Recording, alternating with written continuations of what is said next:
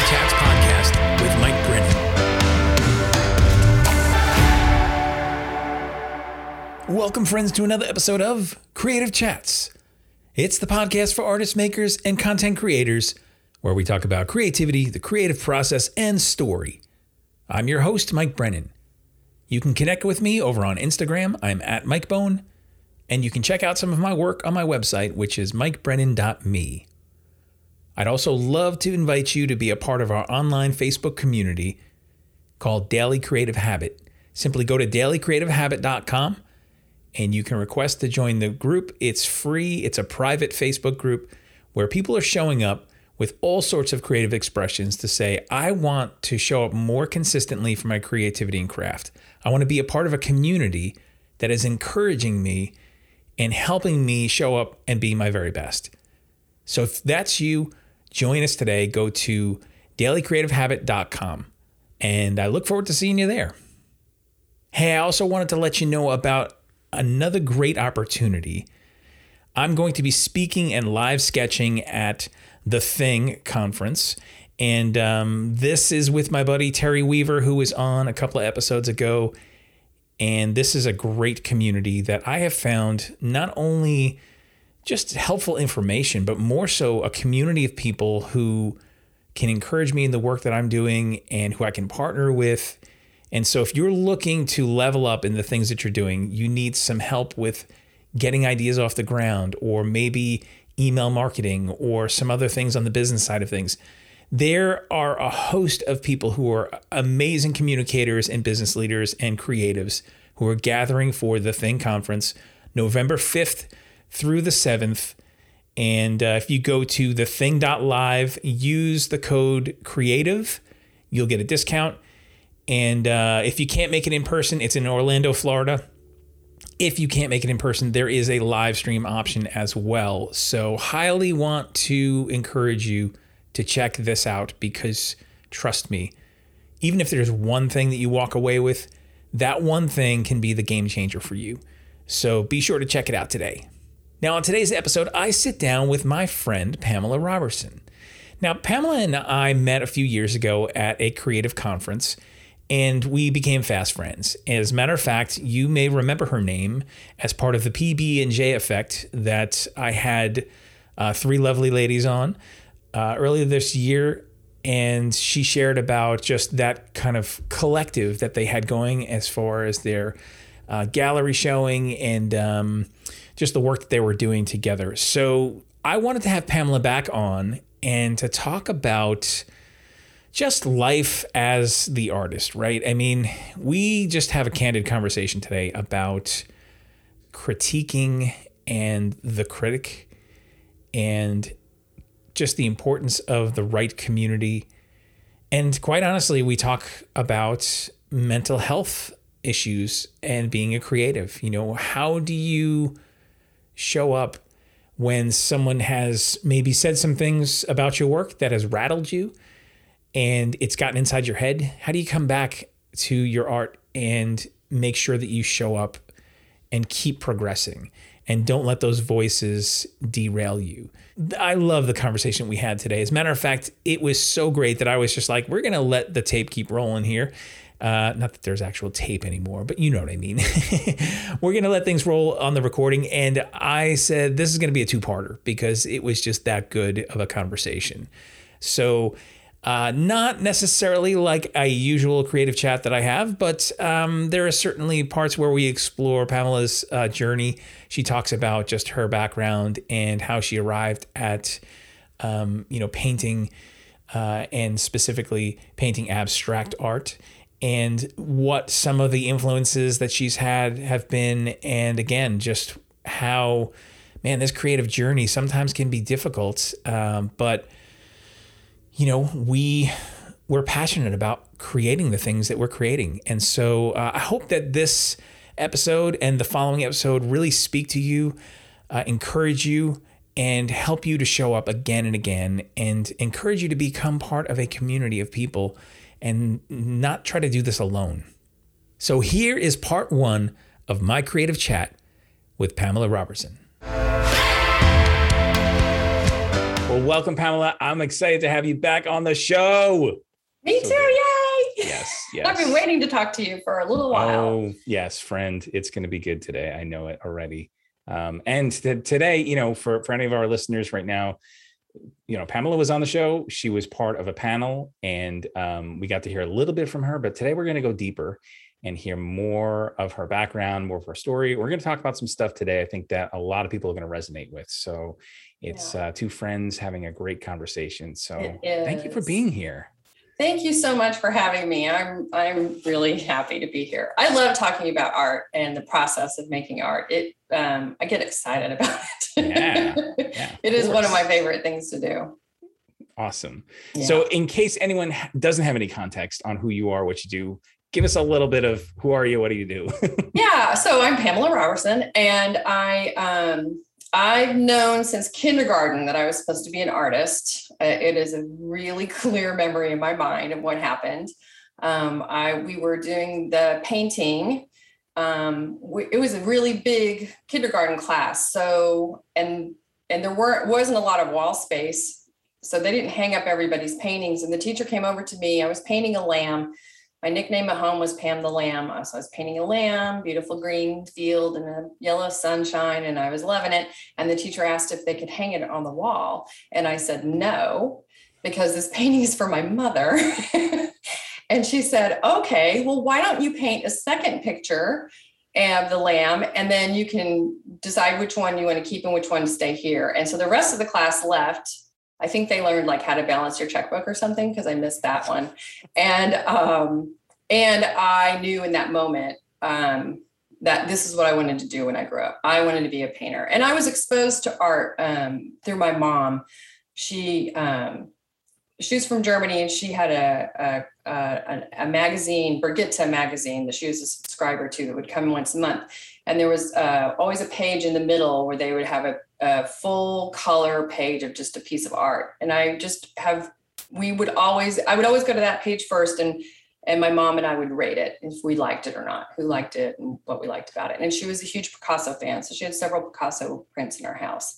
And this is in Tulsa, you know, the suburbia of Tulsa, Oklahoma. We were not a wealthy family, but my mom really did bring, she brought in classical music and and art and books um, to our home. And I, and I credit her with my interest and and and in art and we just did a lot of creative things and you know painting easter eggs and all that kind of stuff she was kind of fun doing that kind of stuff mm. and so then so so i don't come from an art artistic family which means i didn't really know how to be an artist other than make art and um, and I really had no help in how because I, I, wanted to go to the Chicago Art Institute. That was like my dream. I'm not sure why it was Chicago Art Institute. By this time, I was living in Houston, and um, but I got no support in like how to. This is before internet, right? So you'd get like a box of stuff to fill out, and I was totally overwhelmed. I mean, they wanted like letters of recommendation, like from adults. Like I knew any adults.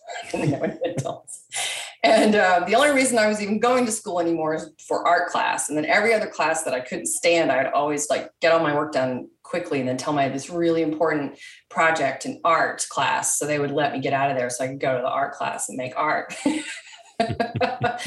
and um, so consequently, I ended up just going to the University of Houston and and and studying fine art there.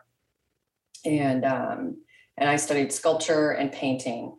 And so I learned how to weld, which was so much fun. And yeah. but I'm not a sculptor. My sculptures were pretty meh.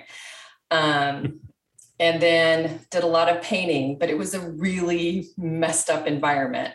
And I got a lot of um, very mixed messages from professors from semester the same professor from but from semester to semester and uh, it was it was pretty brutal um, which i guess kind of ties in what i want to talk about today which is the being wounded as an artist mm-hmm. and how that can affect what you make, how you think about what you make and and how it can stop you from making. So in my my first experience with this, I had a number of them, but the biggest one uh, was was towards the end where oh, let's see, which one should I pick to talk about? it's awful when I think about it. Like there were a lot of instances where it's just like, this is not healthy. Um, but I'll go with the final one. Oh, and I had been told a lot of where one semester the professor would love a particular painting, and then the next semester he would use that painting to me as an example of how my paintings were basically just wallpaper. So it was really like wow. And that was also a painting that got chosen for the student show that also sold. And they laughed at me when i told them i was going to charge $500 for this. Now this is years and years ago um, but they said five you're never going to get $500 but i sold it for $500 and so towards the end this is towards the end of my tenure with them um, so I was getting a little fed up with all of the mixed messages and stuff. And the final critique, they critiqued an abstract painting, purely abstract painting. And uh, their whole critique was, don't really like this part. It's too white. and that was it. And I was yeah. like, and we're, and I was like, I'm working because I was working. I worked my whole, you know, I was waiting tables to pay for all this stuff. So um, I just said, you know what, I'm done. Like that's like somebody complaining about a comedy because it wasn't a mystery you know? I mean just critique what's there already. And um and so that was it. I i was i, I was done. But what i found when i went out on my own um to paint on my own after that once i would pick up a paintbrush i could hear all the things mm-hmm. they had told me you know like that mark is trite and that's completely overdone and all the everythings. And it took me a solid two years until i could actually start making art purely for art's sake without so I mean, I could still hear them, but without so much interruption that I physically couldn't make art anymore.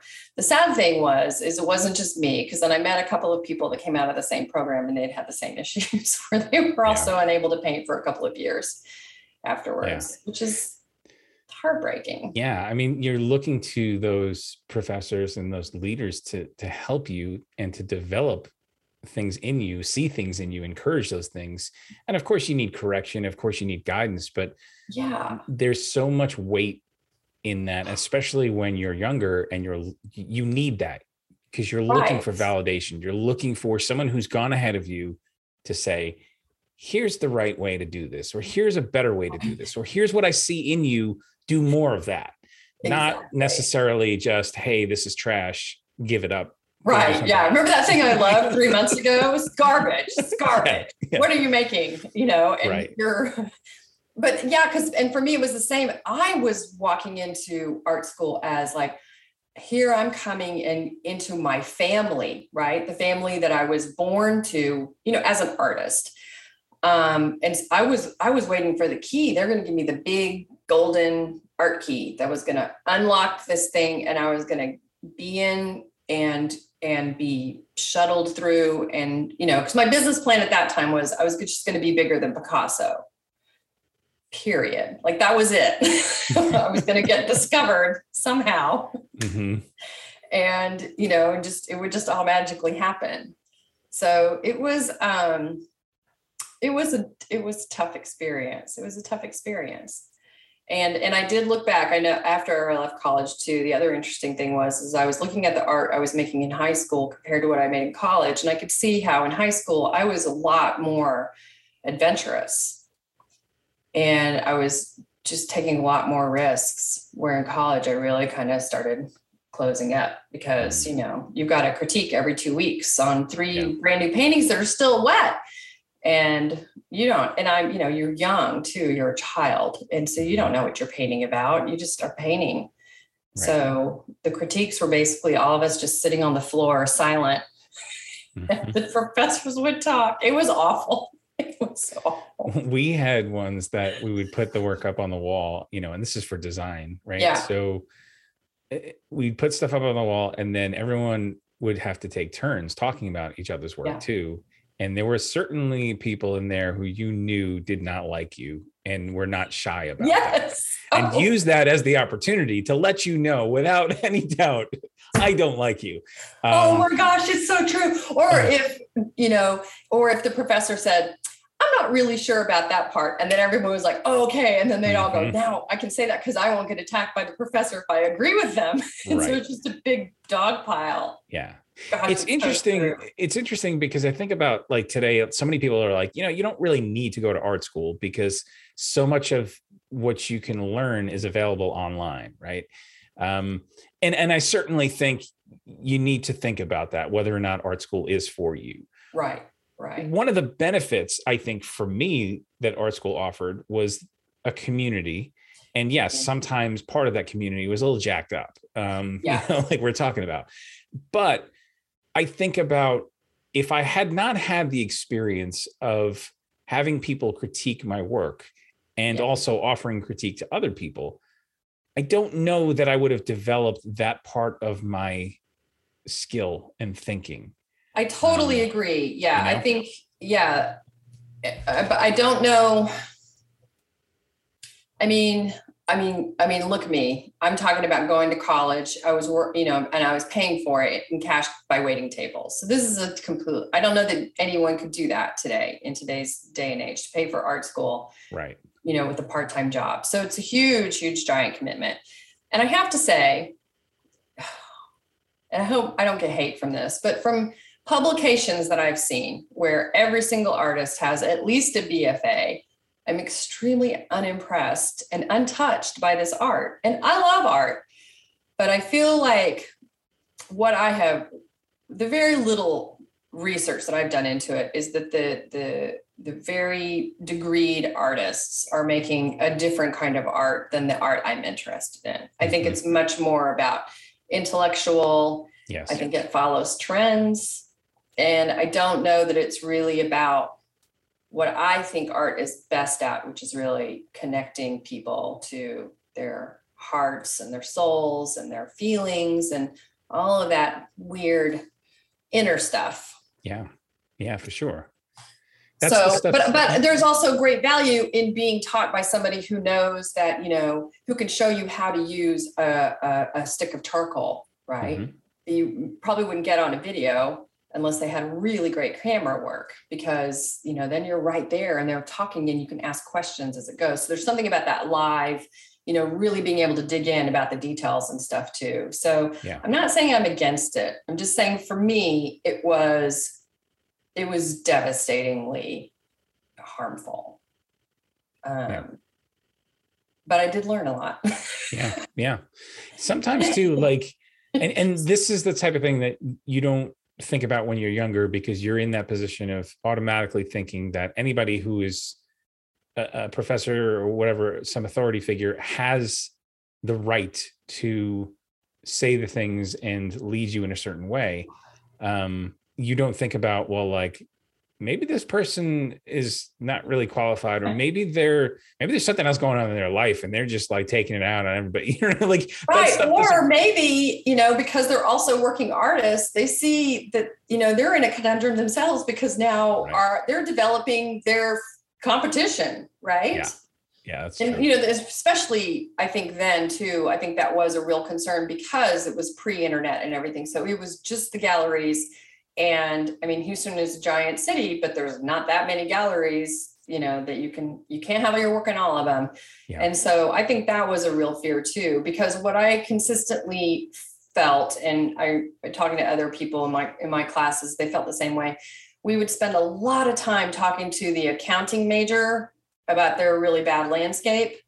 Like that was we would discuss and really encourage that person and work really hard on them. But everybody else who was really serious, they got less and less and less attention. But I think it was because of that fear of lack, you know, that somehow they would get run over by the new, fresh, new talent. Yeah. Yeah. Um, I don't know if that's true. That was just my feeling on the right. thing. But um yeah. yeah. But but but I do think the the like in sculpture the critiques were really good. Like we talked about the sculpture and not necessarily if it was amazing or not most of it was garbage. Um, but we had really interesting discussions because like where would you put this crazy sculpture right? Like because sculpture takes up space. So it's, a, it's an interesting conversation to go where would this live? Because you know it's really overt and it's really risky. So does it wouldn't make sense to put it in any public space because people would be highly offended and so, where do you realistically see this going if you're going to pursue this as a career? It was really interesting. And I liked those talks more because it was more talking about art. Mm-hmm. And, you know, because in the end, what I, to at a certain point, if art is great or not, it is an individual, it is an individual reaction. I mean, it is extremely subjective once you reach a certain quality level, I think. Yeah. Yeah. It's, it's, I think easy to get lost in the process as an artist and not think about some other contexts. So yeah. having those discussions of like, yeah, so like, where is this going to live? Like, how is this going to function? How is this going to affect other people? Or even, you know, more today, I think we have more conversations around like, who is the target audience for this? Like, right. you know, is this something that that people are? It's going to resonate with people, um, and getting beyond the like, creating art just for the sake of like yeah it brings me joy and this is something i really enjoy. Like if that's the only thing that you want to have of that then that's great but identify that and make sure you're moving in that um, but if there's something that you want to do more with it and it involves other people then you need to start thinking about how it affects them as well. Yeah yeah so um I know, and I, you know, I struggle with that too because I do purely abstract work, and it's so it's already a very niche audience. I understand that, um, because because I think it's another thing that the art world or the art, yeah, the art world has done against our society is that they've turned it into something so special and so rarefied that only the very special elite can even possibly understand why this painting is important and how they should feel about it right? And and that has really robbed the vast majority of people from their own experience with art right? And so um so my what i've been well i have a, a so i wrote an article on my blog about um, how to appreciate an, an abstract painting you know one artist's opinion. And i talk about this idea about how it's not about what we've been told, right? Like great art is great because it speaks to you. Great art is great because it made you think of something that you hadn't thought about in a long time, or it made you feel something that you love to feel, or a, a mil. I mean, as many people are on the planet, there's that many different reasons to fall in love with a piece of art or have that art be special to you in some way. And um, and so I talk about that. And one of my neighbors um, he's in his 80s. He said, "You totally, I'm, you totally changed my mind," and and he's actually started drawing because he understood that it, he didn't have to have a special knowledge to appreciate art. Because I mean, of all the species on the planet, we're the only ones that take a stick and draw a line in the sand and say this line means yeah. something, right? And we all agree this line means that, and it becomes meaningful to us. There's nothing else that does that. And I really feel like we've been robbed by the art world saying, okay, this artist made this line, and now we're going to tell you what it means, and we're going to tell you how you must respect this. And maybe it's not respectable, but maybe it's a cool idea because, hey, no one else ever did it before, right? To make a completely white painting and say this is art is a little audacious. Doesn't mean it's great art and that you want to live with it. No but it could be kind of cool, a cool idea, a cool concept that would open up doors for other interesting concepts from other artists. Yeah. But I don't, yeah. but yeah, I kind of, there's, I think art is so, it's so human. And, and I think I, and it, and it's within all of us. I think any artist, any person could become an artist if they worked hard enough to, you know, make the mm-hmm. kind of art that they want to make. I mean, there is work involved but I think every human is capable of doing it. Does that, you know, I mean, I could be a realist painter, but I'd have to put in so many hours to make that happen. And that doesn't bring me joy. I love seeing it, right? Like I always say, if I could come back in a second life, I would be a landscape painter and I would do those huge murals of like the Grand Canyon and stuff like that, Western, American West, 30 foot paintings of oh, that's who that's what I would do but not this lifetime. Like that's not who I am. I don't, I want, I have a completely different way of working that I, that I love and, and I want to explore that. Yeah. Um, and it's pure, it's so individual. And so I know that my niche market is tiny because it's really personal. So it's going to connect with people on a personal level. And that's okay. I've made the decision that that's okay because I'm not interested in doing something that maybe I can make a thousand prints of and sell, you know, every month Mhm. a, a fresh set. It's just not really my personal goal. It's a great goal. I'd love to be making that money from it. yes. So let me ask you to your I want to pick up the story a little bit from you Hmm. graduate from some school and you're kind of in that place of like "Mm," and you're trying to unpack some things. So what does that look like then as you moved forward and Well, how how did did you prioritize for your art? Did you did you end up doing other things in between? Like how, Yeah, no, how- I ended up- yeah. yeah, no, I made I I was making a lot of really stupid decisions. And so um I was in a really super dysfunctional relationship. And so all of the energy and and harm that that creates. Um, but I was still making art. It was still always my touchstone. And and I just started um because it was a painting, I started drawing. So I was just making drawings and um and and I was picking up these symbols that I had created in college because I was already in this relationship towards the end of college. So I was I my life had taken a very dark turn. I was not prepared for, but I was really committed to this relationship. It's really bizarre.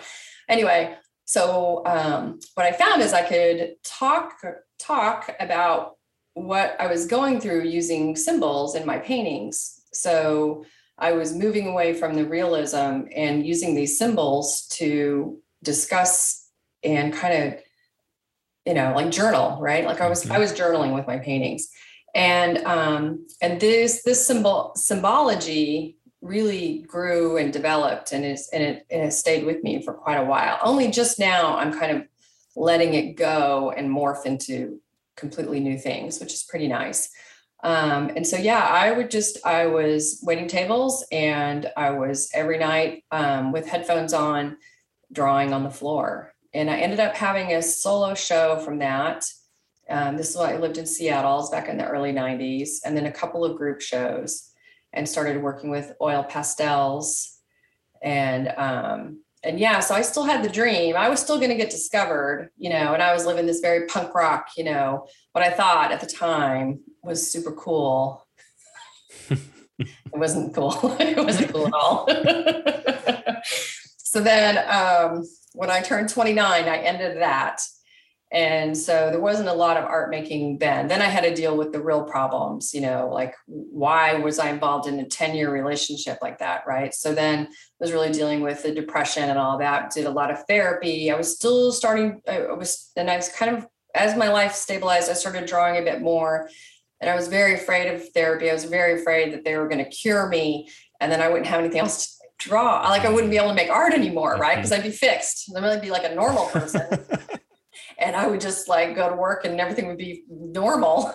So it was, anyway, it was explained to me that's not exactly how it worked.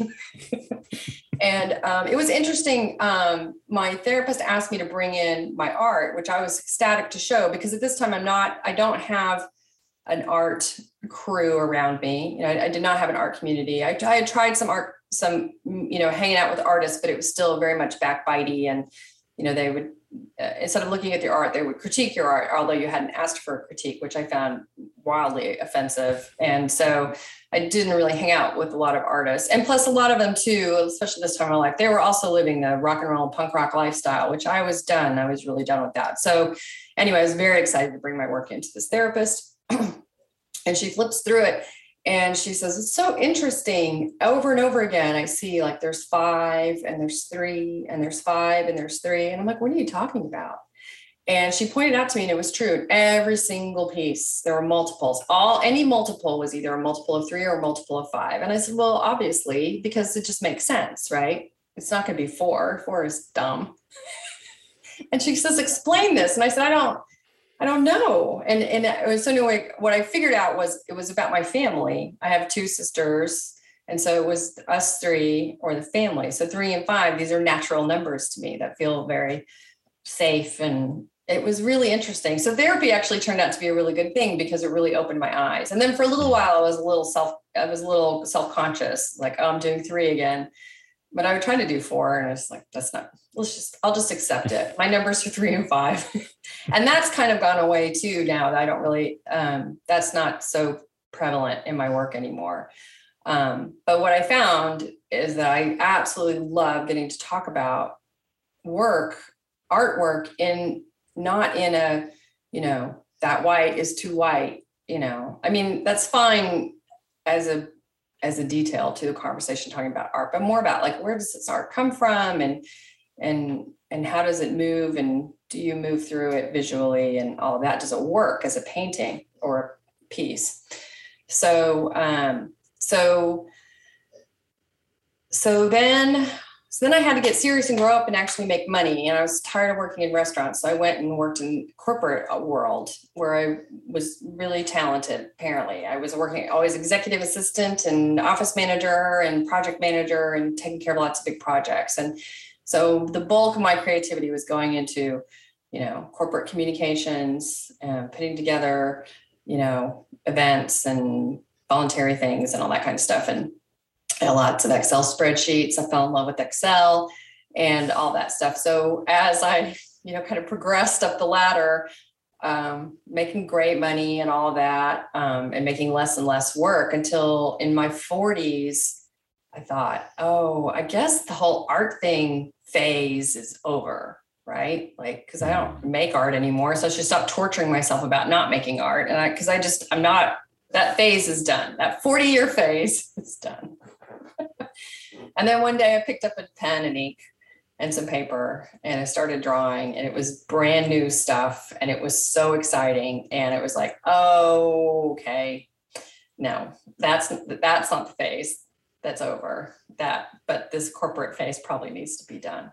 So over the next few years, I completely jettisoned that whole thing and just I moved to a tiny little town in Wisconsin and got a couple part-time jobs and and I made art and I ended up with a with the solo show with these drawings. I was doing pen and ink and watercolor, these abstract pen and ink watercolor. I ended up with a show of 42 pieces and it was beautiful. And we lost count after 100 people showed up. I ended up selling a bunch of it, having lovely conversations with so many people.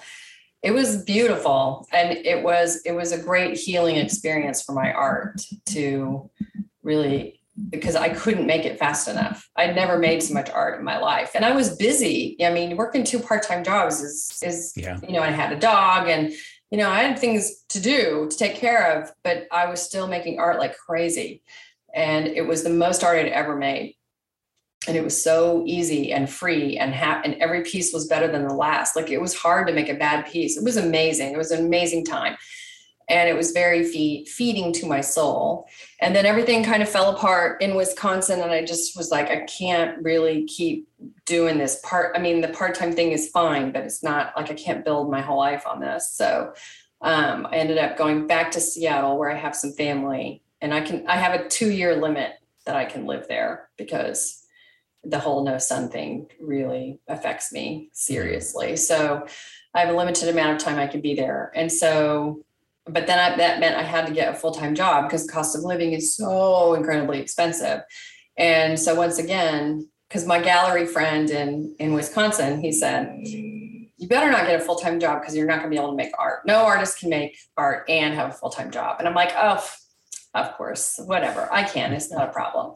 And of course, I didn't. I think I made like three things over mm-hmm. two years, and then I had to get out of. I, I, I my time in Washington had expired. I couldn't take it anymore. So then I moved to Florida and um, I had another part time job and started making some art. Um, and then I, and then, and then really my life fell apart. I'd kind of been going along, going along.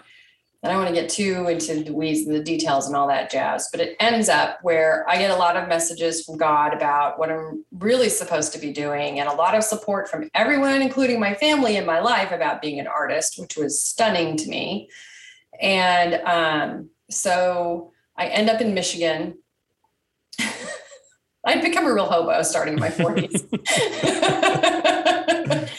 and um, and I started making art. And then one day, again, and it was it was good. I got I got a big piece and a big show. It was it was going pretty well. And then I got another message from God, and He said, um, I didn't hear it as God at the time, but it was it was so important. And it's like I need to start painting again, and I'm going to paint in acrylics, which I've never done and I'm going to do it and, and I'm going to do it now. And I completely stopped all the drawing and bought supplies and started watching YouTube videos and figuring out, you know, how this thing works and then made some really awful paintings because going from watercolor to acrylic is like it's it's it's mm-hmm. traveling to the other side of the moon. I mean, it's so completely different. And I was really at a loss. So I just making terrible paintings and um and joining groups and things like that. And you know paid paid artist groups and finding some great ones and finding some okay ones and, um, but i'm still really struggling and really felt like i'm not being seen. And um, and then i found a group where i was seen more but we still were not talking about the stuff that i like to talk about. We still weren't really talking about why is this so hard sometimes you know other than like oh it's always hard for everybody at some point you know which is true but it didn't really help me. I didn't feel like that really helped me to say, oh, everybody has a tough time. Just, you know, get over it, walk it off, you'll be fine. Which is true also. is it really helpful? and does it help you the next time that you, you know, hit a hit a sore spot? So then um it was summer of 2020 and and or I guess it was spring really. And I once again I get the message from God. I was like, you need to start your own group. Now you've experienced all these other groups, the big groups, the small groups, the live groups, the recorded groups. Now you really know you need to, you have something to offer. You need to do this. And I was like, uh uh-uh, uh no way. Cause then I'll never paint again. And that's way too much work. And it's, and plus people won't like me. And who am I to, mm-hmm. you know, say that I have some secret? Because I don't. Um, but he would not let it go. And so I did it. I put it together and created um, Strong Artist Life, and and it's been kind of amazing. And so now I I have a community and and get to talk to other artists about important things, and this you know the, the layer beneath the paint, and then also I get to paint and make make more art. So. Yeah so yeah and slowly cobbling the pieces together of how you know making you know like do i want to be in a gallery? Is that really that important? Or do i want to sell directly? And how much of that is really important to me? It's interesting. So it's been a long mm-hmm. a long tumultuous windy road but i'm still making art. And and my art i'm still learning. I still you know take classes um, because there's so much knowledge out there. And and and i think but i think that is the the eternal quest right of being an artist that you always yeah, want to sure. get closer to that vision of what it is that you're wanting to get to. Yeah. And um so every yeah so my work's getting stronger and it's more fun. I'm i have less down days you know because there were times when i would be painting and something would go wrong in that painting and I would just be stuck on the couch for a couple of days just staring at it and not knowing what to do. And that would affect my relationships and mm-hmm. my eating habits and my sleeping habits. And it just you know cuz it just hung over me like this huge weight of like you you know you're on the precipice of doom. Yeah. So but now since I've changed the way I work now it's just like, oh, well, that's just another painting that's just not working right now. And I've got, I mean, honestly, I'm not exaggerating. I've got like 10 others that mm-hmm. I can work on because now I do that. I used to work on one thing at a time. And now I'm, it seems to be, I'm comfortable like 10 or 11 open paintings, mm-hmm. which is yeah. a massive transformation. It's interesting because so much of it, I think, you know, it's dealing with mental health things uh, as artists. Yeah battling with depression, figuring out um, how do I move through this and right. do that successfully, and realizing like, oh, there's actually like a loop of thinking I'm stuck in. Yeah. And patterns of behaving that I'm stuck in.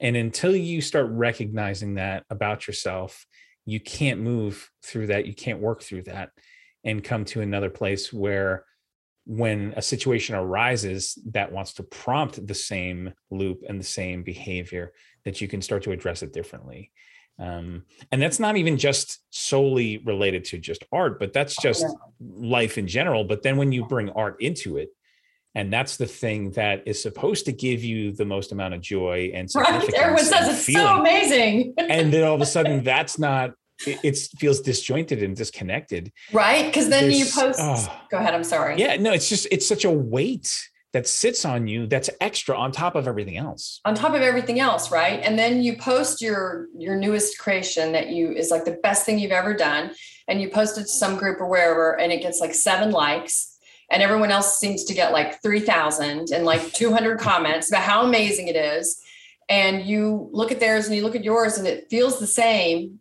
um, and and so in your brain i mean in your thinking grown-up brain you can say okay it was when I posted. It was all about the algorithm, you know, it was whatever, all the different thousands of reasons that have nothing to do with the quality of your art. But you don't listen to any of that because what really matters is that only seven people bothered to like your art. And of those seven, only three of them hearted it. And so this means now that I'm a terrible artist and I should probably pack it all up and go, you know, go back to accounting or whatever it was. And um, and who am i to think that i could make something that would inspire people to say wow this is great right? Other than my family who are probably only saying it because they feel sorry for me. I mean it's such an awful yeah. it's such an awful place to get to. And i think social media is is you know when you are dealing with the problems of feeling insecure and and having you know some elements or full blown depression i think social media can be one of the most toxic places you can be but you're there for good reasons right? You're there because you want to connect with somebody. Mm-hmm. and bless those people that are able to connect with people on facebook. I think they're super genius because i don't. I really don't. I mean i connect with people that i've met you know, and then I know them and then connect with, you know, stay connected with them on Facebook, but to actually just connect with some person I don't know from anybody and connect on Facebook, that's never happened for me. And I looked for it a lot and I was constantly crushed by just like, just the most banal responses, if any response. And, um, you know, and the same thing then when you submit to galleries, you know, like 90% of them don't even acknowledge that they even received anything from you. Um, to the point where I was writing people thank you emails for de- declining my work. You know, mm. I was just so happy to get uh, somebody to respond. It was like, Ray, they saw my work. I mean, they hated it, but they saw it. I'm alive. yeah. Well, it's interesting because it's still the critic, no matter at what turn. And the critic may look different at different parts of your life but that voice is still very strong and it's figuring out how do i navigate dealing with that voice? Like you're not going to kill it altogether. You're not going to just shut no. it down altogether. It's always yeah. going to come back in some and there's some schools of thought that maybe you know aggressively going after it is probably not really healthy because it is a part of yourself too. So i think it's more about making friends with it somehow